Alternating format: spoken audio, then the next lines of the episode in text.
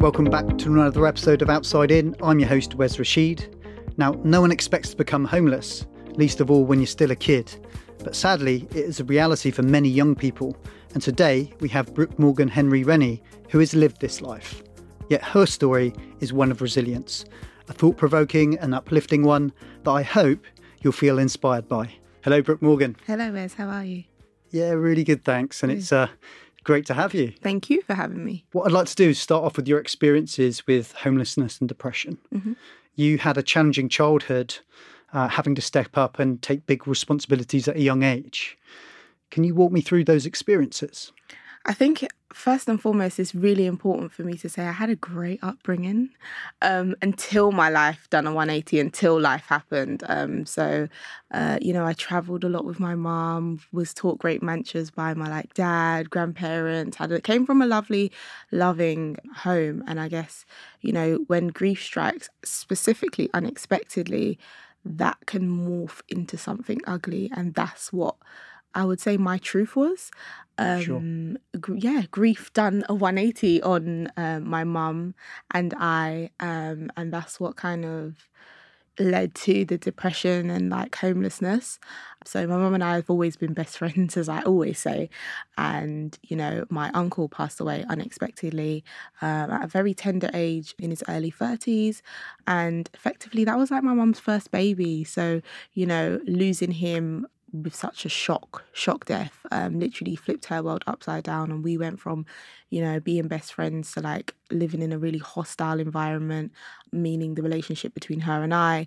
Um, and then, you know, who she went from happy-go-lucky, go-getter um, to not eating, not talking, not working in the space of like months. Um, and there was no kind of explanation. So I had lost my uncle, but I had also effectively lost my best friend sure. in that process. And I think being at such a tender age, it wasn't something that I could mentally understand, emotionally process. And it was like, okay, you understand sadness because we all understand a basic emotional spectrum. But I think when you start to tap into grief and mental health, specifically depression, if you're not necessarily taught about that and you don't have, you're not privy to seeing a direct experience of it, there's no reason for you to actually talk about it. So now it's really good that the education around mental health is being pushed to the front a bit more before you're just met with it.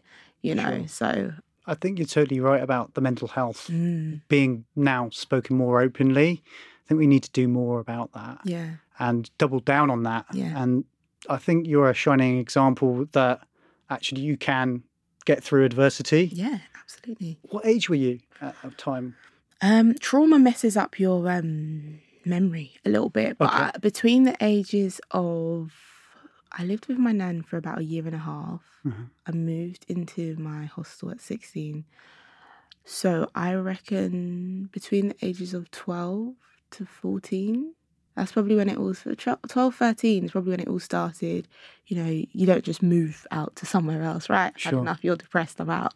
Um, and I'm a kid, so there was no like, oh yeah, I'm out, don't like it here. Um, but there was processes and it took time to kind of, for the relationship to really dilapidate. Talk so, us through that. Well, you know, it, first of all, it was sadness, and that's okay, because we was all sad. And then my mum's sadness just didn't go away. And it was like, okay, you're sad. Okay, you've been sad for a month now. That's okay. Okay, you've been sad for three months now. This is getting a bit annoying. Okay, you've been sad for five months now. I no longer like you, because you, it just felt like she had changed as a person. And I don't know if I'd recognised the change. I just knew I didn't like the way she was anymore. And I just knew that, you know, well, where's my best friend gone?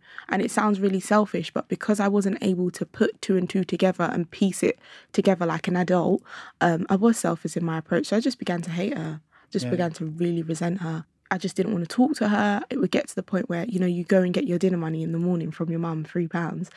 And it would just get to the point where I just wasn't, just didn't want to get dinner money I just because I just didn't want to talk to her. And then I would like try and steal big amounts of money for her. So, so, so I didn't need to go in her and see her every morning. So I'd like, if I saw twenty pounds in her bag, I'll try and steal it. Because then that's like, right, that's cool. That's about a week I can get through with that. Um, and maybe I can buy and sell some donuts and some chocolates and get more money. So I don't need to speak to her. And then it got to the point where she was like, good morning, Brook Morgan, and, you know, like kind of asserting herself and like, you're going to be respectful in my house, no matter how, you know, unwell I am or how much I'm not in the best of space, you're still going to respect me because I'm still your parent. And like loads of like Caribbean people will really understand that. You'll probably resonate with that a bit yourself. Like, you're not going to sure. do the not talking to me in my house. You are under my roof and you will respect me. And then I just hated her for that because it was like, morning, mum. How are you this morning? Fine. Fine what? Fine, mummy. What would you like? Can I have my dinner money, please? Pardon? Can I have my dinner money, please? Can I have my dinner money, please? Who? Mummy. So I, I guess she was still trying to create that level of intimacy, like, I'm still your mum. Um, she was doing it in a bit more of a harsher way. And just, I'm a teenager, so I don't want to do it anymore. Um, you so. had that less and less of a connection because yeah. of the depression that she felt and fell into. Yeah, yeah, you're not, you're, who, like, why? In my head, I just thought, why do you think you can talk to me like that? It you're got not... to a point when you wrote a letter to local authority. Yeah, so... Um, Uh, so I had stayed at my nan for a year and a half, um, but then with my nan, um, I was just stressing her out. So she kind of like kicked me out back, but I was kind of working my way up. No one actually knows this. I was working my way up to say that I wanted to come back to live with my mum because we had went to, she had taken me on a trip as like a bonding trip, and we went to Turkey, um, and it was lovely and it felt like old times again. So I was like, oh my God, she's back. Like, we can do this again. That's my best friend. Um, And then um, I was kind of going to be like, right, I'm coming back. And then I think I spent like maybe four or five days at my mum's. And then my dad came and dumped all my black bags back at my mum's and was like, give me my key back. So, um, yeah, I was stressing my nan out. Um, and then... So obviously I was put back at my mum's, um, but because it was like too quick, too soon, I hadn't mentally done the process that I was prepared to do and that I was working myself up to do. Um, it was just it was just too much. And within about a week or two, I was down the council again because it just went right back to like, because we had spent like a year and a half apart now, it was like, oh, I've really changed. Like, oh, this is awkward. In what way? I'd just grown up a lot, you know. I was like kind of a little bit kind of running the house, making sure my little brother was like taken care of, making sure he was getting to school and stuff like that. And it was just the small things that she was still doing stuff, but I feel like emotionally I'd taken on a lot. Um, sure. And I don't think emo. I feel like I was burdened with a lot. I don't know if I was actually doing a lot, but it just felt a lot. So I can't say what I was doing or not. But yeah, I was definitely, I definitely taken and stepped up a lot. Because you're looking after your brother as well. Yeah. And you're like twelve to fourteen years yeah. old at this stage. That's a lot of pressure to take on a young child. Yeah. I think just, I think the not understanding it was the worst part about it. Um, you know, when you're always in something, you never can, you always think, oh, this is the end now. This is how it's going to be forever. Until you pass it and you're like, oh. Yeah. Okay. Interesting. It doesn't feel as heavy. Can you tell us more about your experiences with homelessness then? How...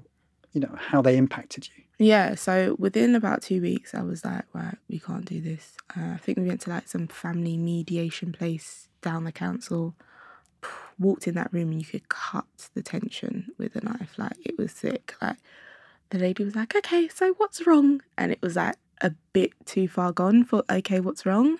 Um, the problem was like literally sitting on one of the chairs along with us. And we both just sat there in silence. Most longest and awkward silence ever. And then my mum was like, oh, that's the problem. And I was like, oh God.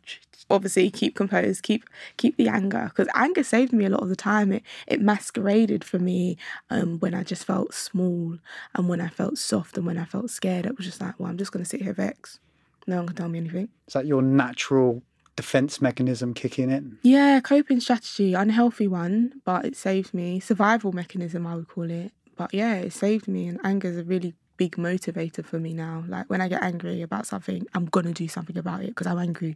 Sadness, I guess, because the way I've seen sadness, it doesn't do anything. It lulls you. And there's only so much, I always say this, there's only so much time someone can sit and hug you while you cry. It's horrible.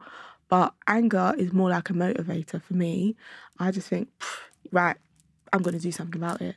But yeah, back to your question, like homelessness, the experience, I was down the council and then I just kept going to the council and was like, right, I, I don't have anywhere to go. And they was like, where did you stay last night? And I was like, at my boyfriend's. I had a little boyfriend at the time. Oh, bless his soul. Um, but yeah, there's like, oh, we'll go back there. And I'm like, I can't stay there. Like, we're in a box room, in a single bed. Like, this is not, this is not my life. And then I just kept going down there, I kept going down there, just sitting in sitting in the office and just crying with like a black bag. And then they was assessing me at sixth form. So like social workers came into sixth form, they assessed my nan's house. I always feel bad about that because my nan's house was like every nan's house. It was lovely, warm food. There's no reason for a social worker to come in and assess my nan's house. But they did just to make sure where I was living was safe at the time when I was living there. Um, so they had known about the problem from before. And then I just kept getting worse and worse at sixth form. Like my behaviour kept getting worse. I kept getting more withdrawn, kept having more like random rageful outbursts.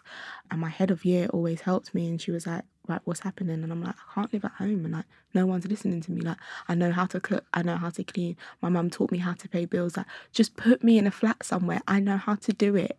I don't know how you're going to pay for it, but I know how to do it. I'll get a job soon as. And then there was a council lady from social services and she came and she was like, oh, we found a hostel for you. Do you want to be in this one or that one? Because there's spaces at both, and I picked that one. And then I went to see it, had an assessment at the hostel, and there was like, to see if it would be a fit. And um, yeah, then there was like, okay, you've got your place. And yeah, but that was a very long process. So please do not take that as quick as I've said it. You rediscovered a love for education while you were at the youth hostel. Yeah. Can you talk me through that? I just wanted to do well. G C S E had robbed me of my depression had robbed me of my G C S Es, so I just wanted to do well. You know, I, I basically failed school. I left with one B in English, which is ironic because I'm chronically dyslexic. Um, I flopped everything else, D's, E's, U's, F's, and I just didn't want to do that in sixth form. I'd like, to get into sixth form, I got onto the free courses I wanted to get onto. Um, you wasn't even supposed to have those combination of free courses, but I done a monologue for my to get into drama academy, and then I sung to get into music. And the kind of creative heads of department sat and went, "Have you heard this girl?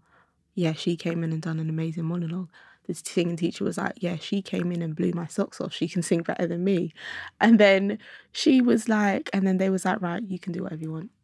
I didn't even have the grades to get into. I spoke to the head teacher and he was like, well, you know, you need, you're going to need to do health and social care. And I was like, at this point, I'll do whatever to just get into the school. I just need to do it. So I came out with a distinction star, distinction and a merit in media, music and drama.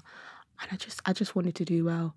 Yeah, congratulations. Thank Amazing you. Stuff. Thank you. I love it when you speak because... You know, clearly you've got this like strong sense of resilience yeah. as you speak, but also this warmth that people might not be able to, you know, feel this the way that I can. But I think that just sa- says a lot about your character. Appreciate it. I just want to touch on the fact that you were a kid because mental health at that age, yeah. it was affected. So how did you view mental health when you were a child? I didn't. There was no conversation about it. There was no reason for us to have a conversation about it because we hadn't been met with it. And I feel like, like we were saying earlier, I think that's why it's so important for everybody to just know, just know a little bit. So it's not so, how do you put this? It's not so detrimental when you meet it because if you know a little bit about something, it's like, oh, I've heard about that somewhere, something. And then maybe where you heard about it from, you can go back and access support and access help. But when you've never heard about it, you don't know anything about mental health. I think the only thing people actually know about mental health is the slurs. Ah, oh, she's crazy, or ah, oh, her head's bursted, or whatever. I don't even know if people say that. Don't use that one. Um, but yeah, her head's gone. Uh, he's crazy, man. Ah, oh, he does drugs. And like people don't actually realise these are mental health conditions. And let's understand what's happening because I think when you start to understand mental health, you step into a spirit of compassion and a spirit of empathy because if that was you and like we're all like as much as they say we're all one paycheck away from homelessness, we're all one experience away from our minds cracking. Sure. You know, so take time when you're when you're laughing at people and when you're mocking people because the people that you mock and laugh at could be you. Yeah, sometimes it's about what happens in the shadows, yeah. not, you know, these slurs that you see. Yeah. As an example of you know, someone acting out a problem with mental health. Yeah, absolutely. So how do you view mental health now? Depending on what mental health condition you have, it could be your superpower. Okay. Explain. um, well, I think it's, it's it's almost like, and I don't want to offend anyone by saying this, this is just my perspective and my opinion. It's almost like I would call dyslexia a learning difficulty. I think that's how it's categorized. I may be wrong, or to be dyslexic is to be neurodivergent. I see my lens and my dyslexia as a superpower. There's things because of my dyslexia. I view things a certain way because of my dyslexia. Sure. I pick up on things that no one else picks up on just because of the way I've seen it. And, oh, I didn't... Sometimes it's like letters flipped around um, or numbers flipped around, and then I create a whole new way to do it. Sometimes it's letters flipped around or numbers flipped around, and I create a whole new way to do it. And because of my mistake, it turns out to be a beautiful one. Um, I think mental health is obviously a little bit different than that, depending on what mental health condition you have, because you can be a danger to yourself and others. Um, but I think once you... It's just hard to broadly speak. I think sometimes once you find the combination of medications for you to kind of like survive and thrive in a normal, and I say that with my little fingers, inverted commas, normal life, then you can like thrive. How important is it for you to have personal conne- connections and a and a network supporting you with your help, mental health? Uh, absolutely. I always talk, I teach validation. Um, it's so important because we're in a in a society where instant gratification and instant validation is just so like, oh, the it thing. But to have a network, and I call them my validation hub, the people who I actively seek healthy validation from is so important, because when I get into my ego or when I'm like, forget who I am, they're there to either check me or remind me. So like, babe, you're not that, sit down. Or, babe, you are that girl and don't forget it. Do you want me to pull up the achievements? They're so long. Like, remember who you are, get up now. You've had enough time crying. Come on, let's go. But yeah, with mental health and without mental health, it's just so important to have healthy val- a healthy validation system. On the dysle- dyslexia, can I just say that again? dyslexia, yeah. Point. Many successful entrepreneurs yeah. have found a way. Yeah. And yeah, you're a shining example of that. Thank you. I just want to touch on what it was like having to look after your brother. What was that like for you? I mean, my mum... done such a good job at growing us up and at instilling important values and morals in us. But I'm not going to sit here and be like, oh yeah, it was so easy, because I think I don't even he, he was just amazing. He just done the best he could do as well, given the situation he was in. And I guess his story would be very different to mine. So when I start my podcast, I'll probably have him on, and then we can answer that question fully. Yeah. Um, but yeah, he, he. But it sounds like you got on, and yeah. he was, yeah. Yeah, my little twin, my little soldier. He's amazing, and like now he's a bit older. He turned twenty-one the other day. Um, you can see how much he's soaked up. So all of us nagging and don't do that, don't do that, do this, and this is how you do this. And he's just amazing, a little sponge, and he soaked up all the right things. So dead proud of him. If you're looking back at that moment now, your younger self, what would you what would you say to her? I wouldn't have no advice for her. I think she done everything the best she could do. So in saying that, I have no regrets. I would probably say, oh, I know what I would say to my younger self. Guys don't want to be your friend.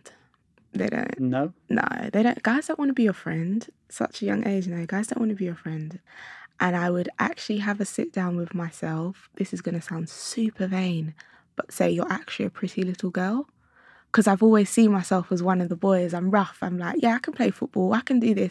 But you're actually a pretty little girl. So when you're hanging out with those boys that you think they think of you as one of the boys, they don't.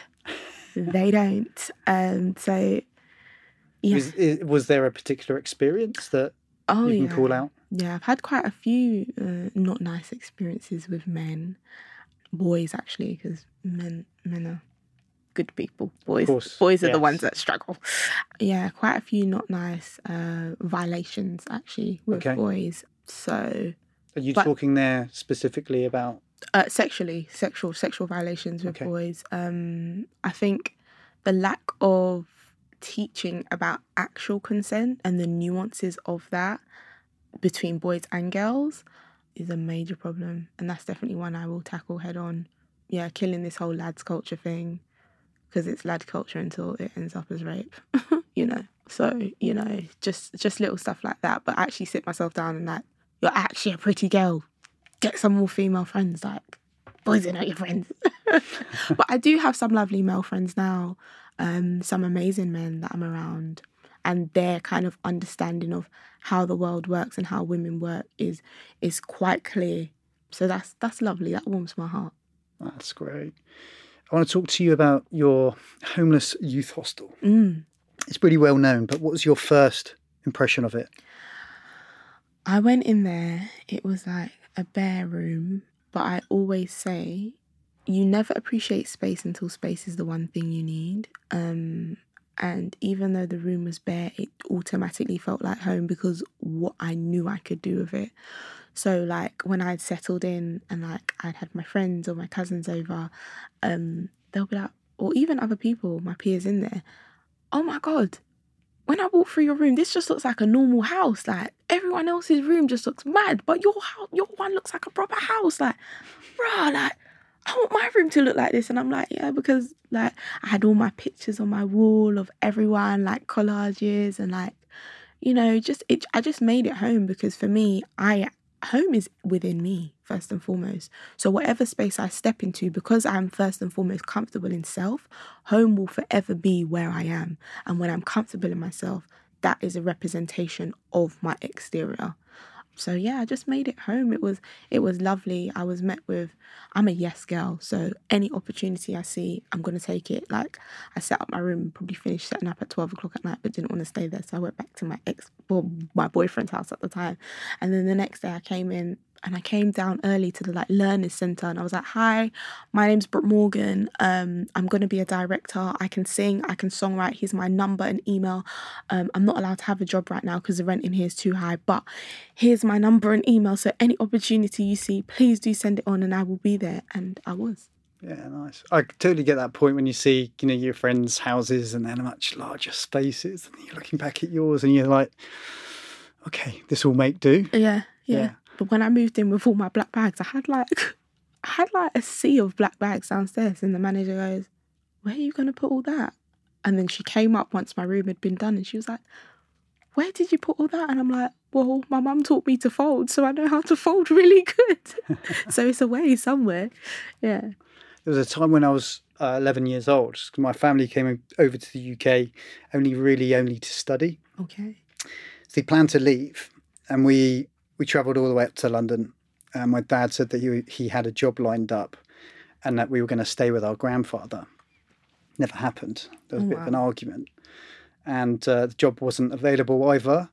So at the time, we, we packed up everything that we had. They didn't. My parents didn't have any job. They didn't have any money. Wow. Um, and so we kind of drove back down to Exeter. My mum phoned up everyone that she knew. Happen to have a friend in Exeter that helped, like, basically was like, yeah, you can stay with us. Wow, yeah. Um, and so we stayed there for about six months. Following that, we lodged. So we were in sort of a youth hostel situation as well. Okay. Um, until the council uh, ended up finding us a place to stay. Yeah. Now, back in the nineties, if you are propositioned with the place to stay, mm. you have to say yes to it. Mm. If oh, you yeah, turn it down. Now. Yeah, right. It's the same now. Intentionally homeless, isn't it? Exactly, yeah. yeah. Yeah, exactly. So that was a situation with us. And there was all six of us that ended up staying in this former army barracks. So similar to your situation, I was looking at all my friends going mm. to school. Mm. They had nice houses. And we would go back home. You don't know any different, though. That's the yeah, thing. Yeah, yeah, yeah. yeah, you don't know any different. Yeah, I can I can relate to you on that for sure. It's definitely crazy when you create your version of norm. And that's why it's so important that, you know, adults external of, you know, when they say safeguarding's everyone's duty, you know, adults, teachers, youth club workers, people that you just interact with that aren't family or friends of the family. It's so key that you keep an eye on things because it's the nuances of kids' normal that is like, okay, is that a red flag? Like, does someone need to check in? Does someone need to tap in? Like, it's crazy. you ended up working there, didn't you? Yeah, yeah, yeah, yeah. So I went back to head office a year, years later and was worked up there with them. I still do a lot of their like press work and like um, I now public speak and campaign, and some people like to call me an activist, but I try and stay away from the word. But yeah, yeah, the, the, the relationship continues, and yeah, they was potentially going to have some of my services. So yeah, the, the, we're always in talks. How, how did that happen? They just saw the value in what I'm doing now. So now I have my own non-profit organisation, community interest company that supports vulnerable young women and girls. I'm basically supporting outdated versions of myself, really. Just going back to the homelessness point. Yeah. What What is like one thing that you wish that everyone knew about homelessness? Homelessness isn't stinky people on the street. Homelessness, for the vast majority of people, is not a conscious choice, and please be more tender with everybody, because some people can make it look good, and I think that is a lot of the time what I done. Because when I came from my home, um you know, before Life Done This one eighty, I did have nice clothes, not designer, but I could put together even a high street fashion. um I could put it together well, and when I was in my hostel, Um, I still presented a certain way because that's still who I am. I'm not going to look like what I'm going through. That may be a Caribbean thing, it may not be, but that's that's my truth. Um, but, you know, I had, I remember not having, horrible little situation, not having um, my zip card, but I had my travel card, but I needed my zip card as well. Um, and I said to the woman, oh, I'm actually homeless. Like, she was like, yeah, I've heard that before. Go on. And proceeded to call the police on me. And it's like, wow. Did you come across that a lot? Not a lot, because it, it was never anything I overtly had to, felt like I had to say. Mm-hmm. But I was just so tired that day. I, I, I'd been trying. I think it was when I was looking for a job. I'd been trying and like knocking doors and being optimistic. And that just gets tiring. Um, and I was on my way home and got stopped. But the travel card I had was bloody way more expensive than the goddamn zip card I had. The zip card was like ten pounds. The travel card was like two hundred pounds with my name on it. And she was like, no, sorry, we have to call the police. And I'm like, oh, that's cringe. But yeah, we move. You got through it. We got through it. I'm here to tell the story. Exactly, exactly. And it's a really inspiring one. Now you've set up a company, She Oath. Yeah. Tell us more. So uh, She Oath is my baby. um, it's a community interest company that focuses on improving the quality of life of girls and women, with a focus on vulnerable girls and women. And we work to kind of instill authentic confidence. Uh, we give young people a strong internal G P S and self-assured mindset. And yeah, really, we do that in the way of programs, uh, workshops, events, coaching, Um, because I'm a qualified coach and mental health first aider, um, and then clothing and hair support. So, yeah, that's currently what, what I'm doing. You're really paying it forward then? Yeah, yeah.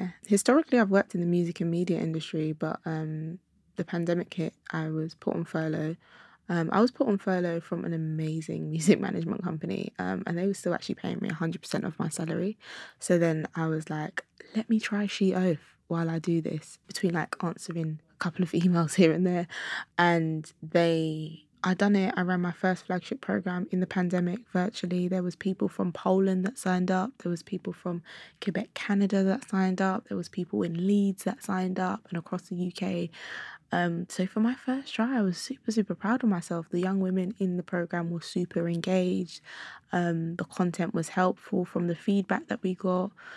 Yeah, and then launched a COVID initiative Um, called She Speaks, which was a conversational support system. And through there, the young women that came through there doing all amazing things. Yeah, so just we're at the stage where I'm trying to make it sustainable now financially. So oh, with my dyslexic self, trying to get funding, which funding applications are like ah, the bane of my existence. Oh, good luck um, with that. Hey? Yeah, just trying, just trying. Where does the name come from? Like she, she Oath? She Oath. So I heard it on the bus going home. Really? From running like this, my first ever workshop. I was like, Mum, I've got it. The name is She Oath. And I'm going to give everyone a piece of my confidence. So we, the undercurrent of everything we teach is authentic confidence.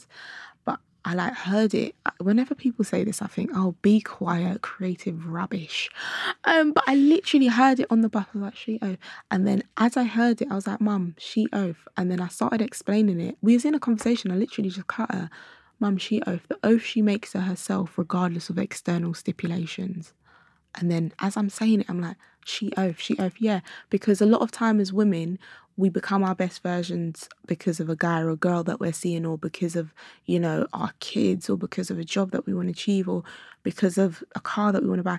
But what happens if she became her best version for herself with nothing attached to it? What would the landscape of women look like? So, you know, one of my aims is to change the culture of what it means to be a young girl or a woman in the digital age. What what sort of age group typically do you work with? Well, we tell funders sixteen to twenty-five. Okay. But I've helped fourteen-year-olds, thirteen-year-olds, thirty-four-year-olds. Nice. Um, when I meet women that are older than me, not old, but older than me, uh, forty-year-olds, fifty-year-olds, they go, goodness me, I could do with being on that programme. So, you know, for me, um, ultimately, She Oath will be globally recognised and respected, and it will just be a female brand um, for self-betterment. Um, that's the vision. That's the vision. That's where yeah. we're going. So, you know, it will be masterclasses. It will be seminars. It will be pop-ups. It will be panels. It will be stuff like this podcast. It will be programs. It will be the space where you come to receive intergenerational connections organically. When we don't come from, you know, uh, middle-class and upper-class families, you know, where mummy and daddy's having lunch with the C E O of X, Y, and Z, um, we lack the introductions.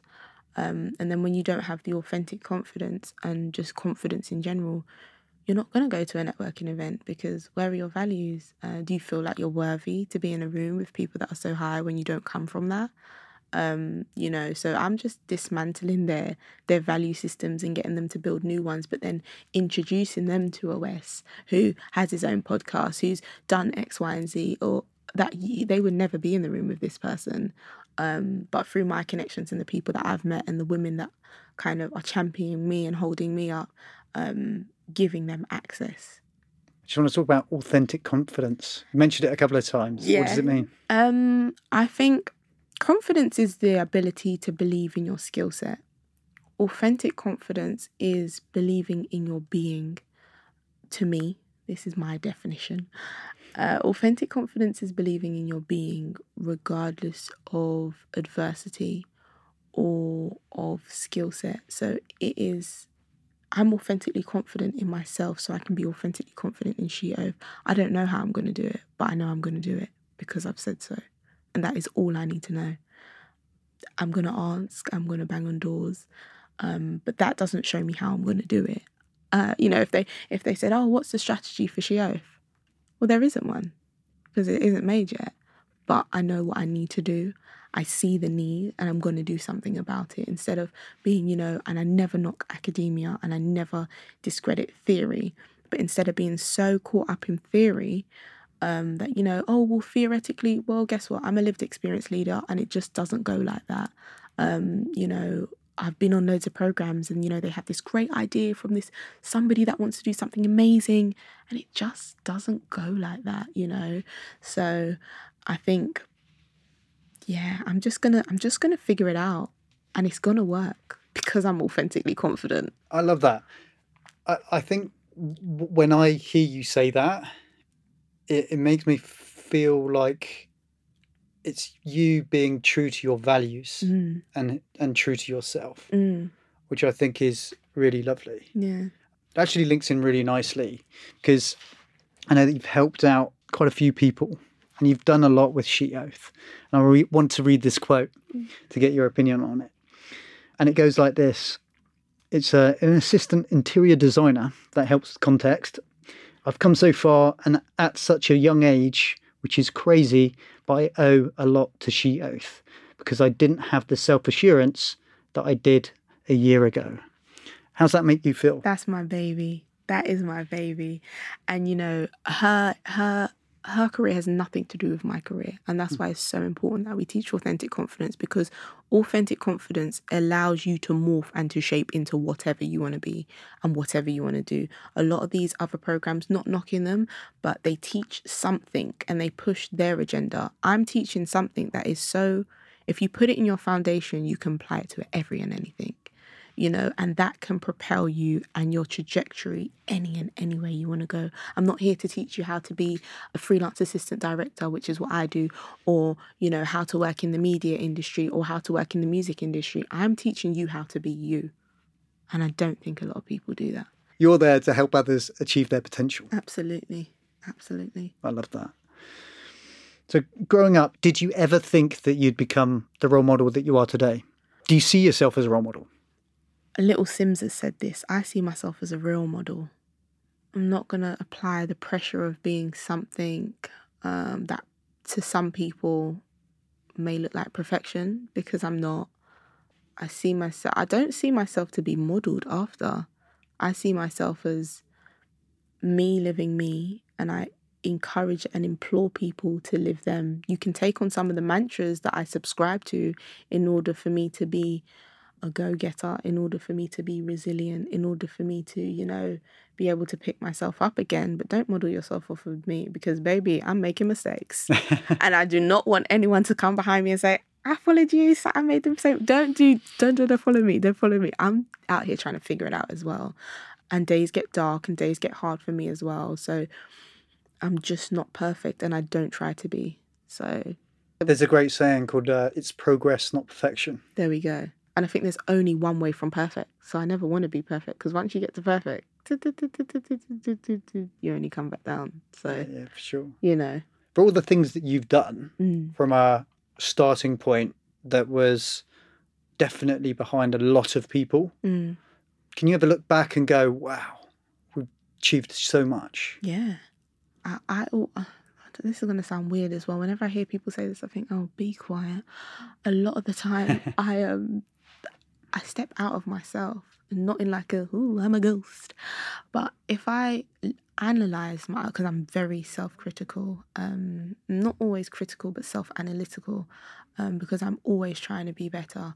So when I step out of myself and analyse myself from a logical perspective, um, and from the perspective of if I wasn't me, but I was onlooking me, what would that be like? And even when I come into my house, Um, there'll be times sporadically, I've been at my house now, in my place for five years now, but I can still come in and almost feel like I want to cry, because, wow, I've really done this.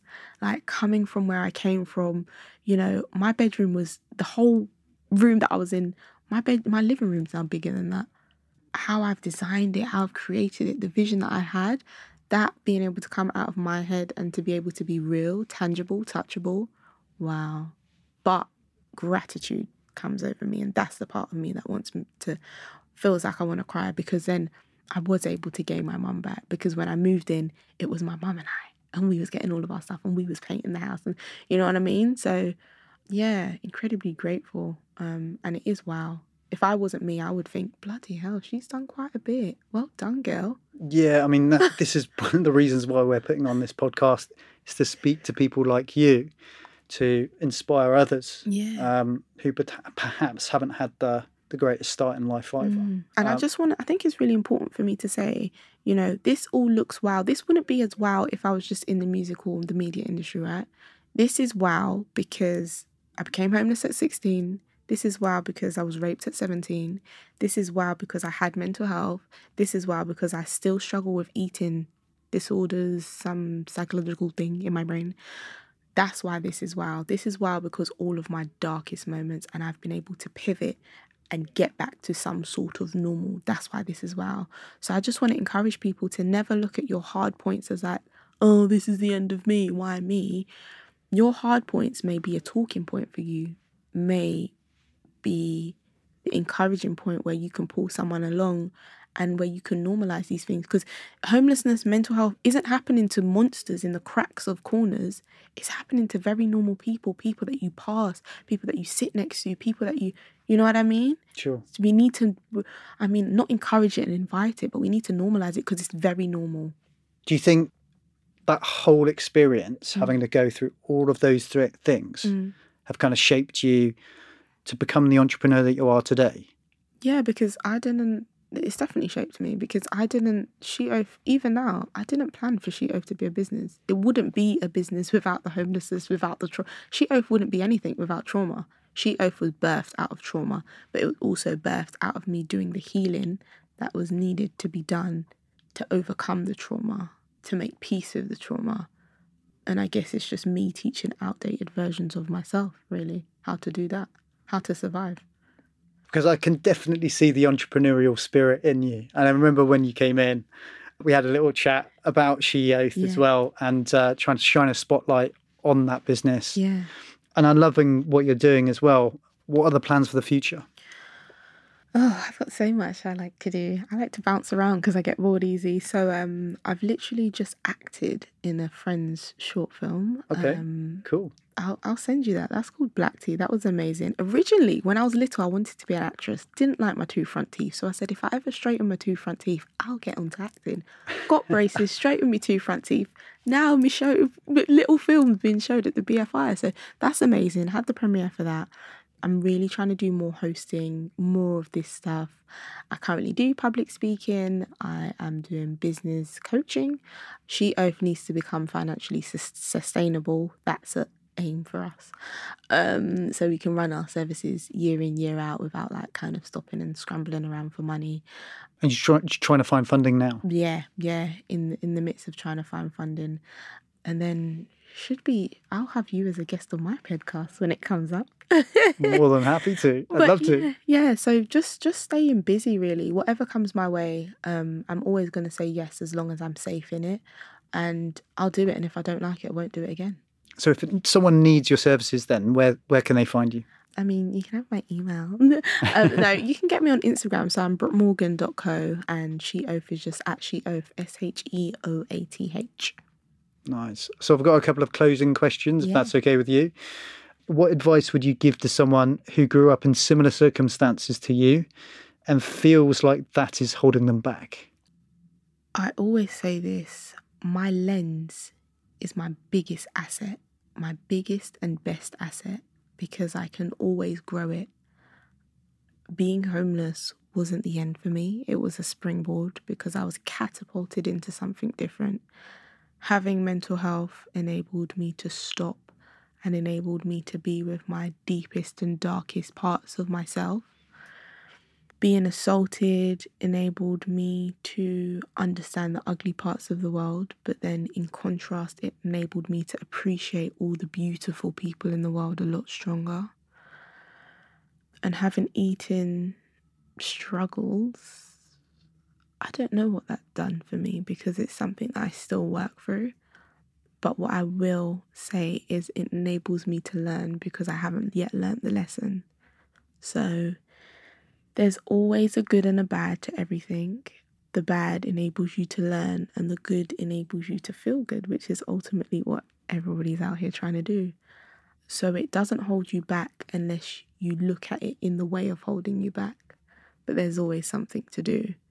And I think when you have bad times, that is times for you to learn lessons and to be able to teach the next. So She Oath is so that She Oath is the product of my trauma not being in vain. If I had to sit with all of this and could do nothing with it, could not encourage another person because of it, I think it would eat me up. For sure. And that, but that's me. So everybody doesn't need to take their trauma and put it on parade to help the next person, but do whatever you need to do in order for you to make yourself at peace with it. I love that. I've got one more question. Yeah. Uh, how would you like to be remembered in years to come? My mission in life is to be a catalyst for positive change, and I've done it. So if I, it sounds so morbid, but if I die tomorrow, I'll die happy because I started something and I helped at least one person. So I've done it. I guess I'm not dead because I've got more to do. But when I go, um, I want to be remembered as being a catalyst for positive change. That's amazing. And that is a lovely way to end the podcast. Brook Morgan, thank you so much. Thank you.